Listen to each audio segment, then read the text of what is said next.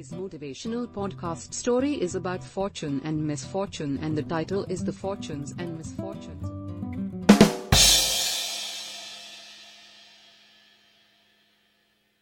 A villagery man had a beautiful horse that was so rare that even emperors had asked the man to sell it to them.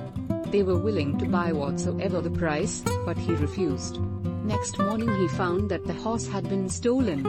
The whole village gathered around his house to sympathize his loss. They said, How unfortunate. You have lost your invaluable horse. You could have got a fortune of it if had you sold it. People were offering so much. You fool was stubborn and stupid. Now the horse is stolen. But the old man laughed.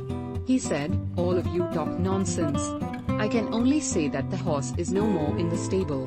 Let the future come, and then we will see. After 15 days, one morning the horse came back. It was not lost in the forest. The whole village gathered around. They looked that horse was not alone. It had brought along a dozen wild horses with other, the old man was right. His horse is back he can earn all that to each along with him 12 beautiful horses. Now he got money he wants. They went up to the man and said, Sorry dear we could not understand the future or the ways of God, but sir, you are great. You could foresee what would happen. The old man said, Nonsense. All that I know now is that my beautiful horse has come back with 12 horses. What will happen tomorrow, nobody knows.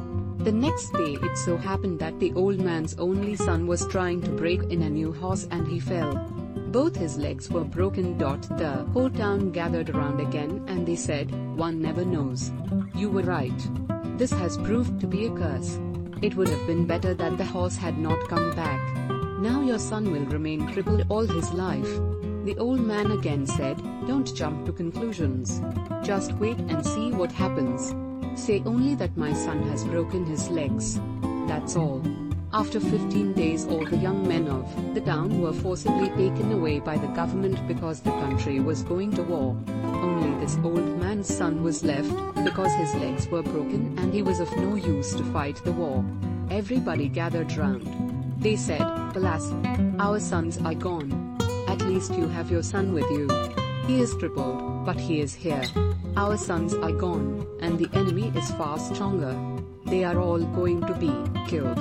Will look after us in our old age? We will have nobody. But you at least have your son and maybe he will be cured.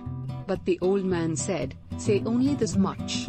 That your sons have been taken by the government, my son has been left behind.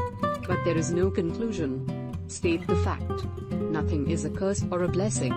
Think of it as it has happened. Don't interpret it. Suddenly you will see that everything is beautiful.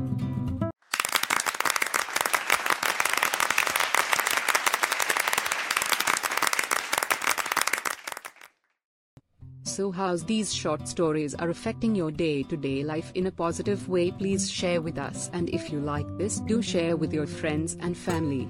That's all for today. Have a great time